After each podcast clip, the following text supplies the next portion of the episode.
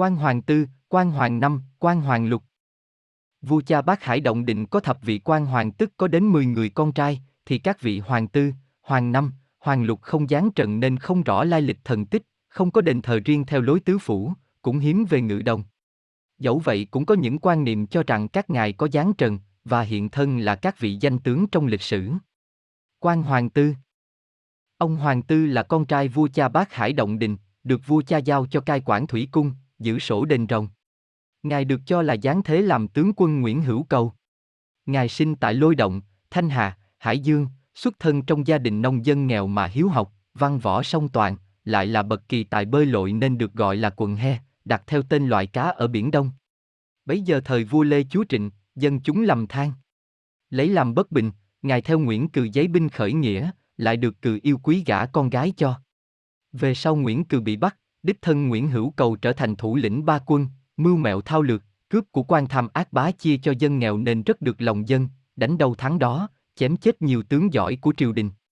Cuối cùng triều đình phải cử Phạm Đình Trọng, vốn là kẻ kinh địch, bạn học thời niên thiếu của Nguyễn Hữu Cầu đem quân chinh phạt. Do Trọng quá hiểu Cầu mà đánh bại được ông. Đêm đó quân của Nguyễn Hữu Cầu bị vây kín. Cầu lặn xuống sông, lẻn vào tận thuyền của Trọng bỏ lại lá thư, đại ý rằng ta có thể lấy đầu nhà ngươi nhưng nghĩ tình đồng môn mà tha cho. Đổi lại nhà ngươi hãy mở cho quân ta lối thoát. Sáng dậy Trọng đọc thư hoảng hốt, bèn mở lối thoát cho quân của cầu, nhưng lại phục kích đánh tan tác, bắt sống hữu cầu nộp lên triều đình.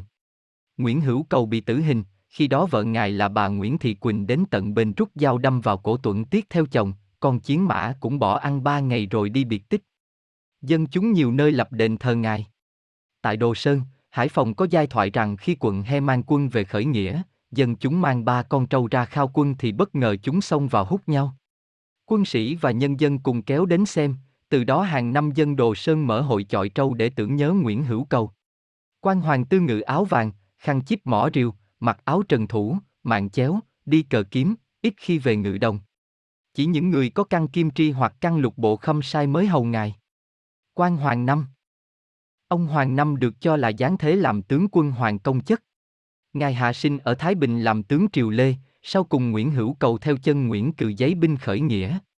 Nguyễn Cừ thất bại, Hoàng Công Chất hiệu triệu lực lượng riêng hoạt động ở Sơn Nam, có lần hợp quân với Nguyễn Hữu Cầu mà đại bại.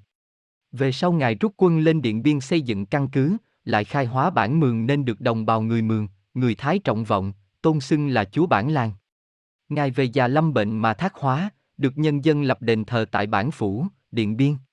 Quan Hoàng Năm làm việc trên thiên cung, khi ngự đồng mặc áo xanh ngọc, chiếc khăn mỏ rìu, mạng chéo, đi gệt tay gệt chân, múa kiếm. Quan Hoàng Lục Ông Hoàng Lục được cho là giáng trần làm an biên đại tướng quân Hoàng Lục Triều Lý. Ngài sinh ra trong một gia đình người Tây.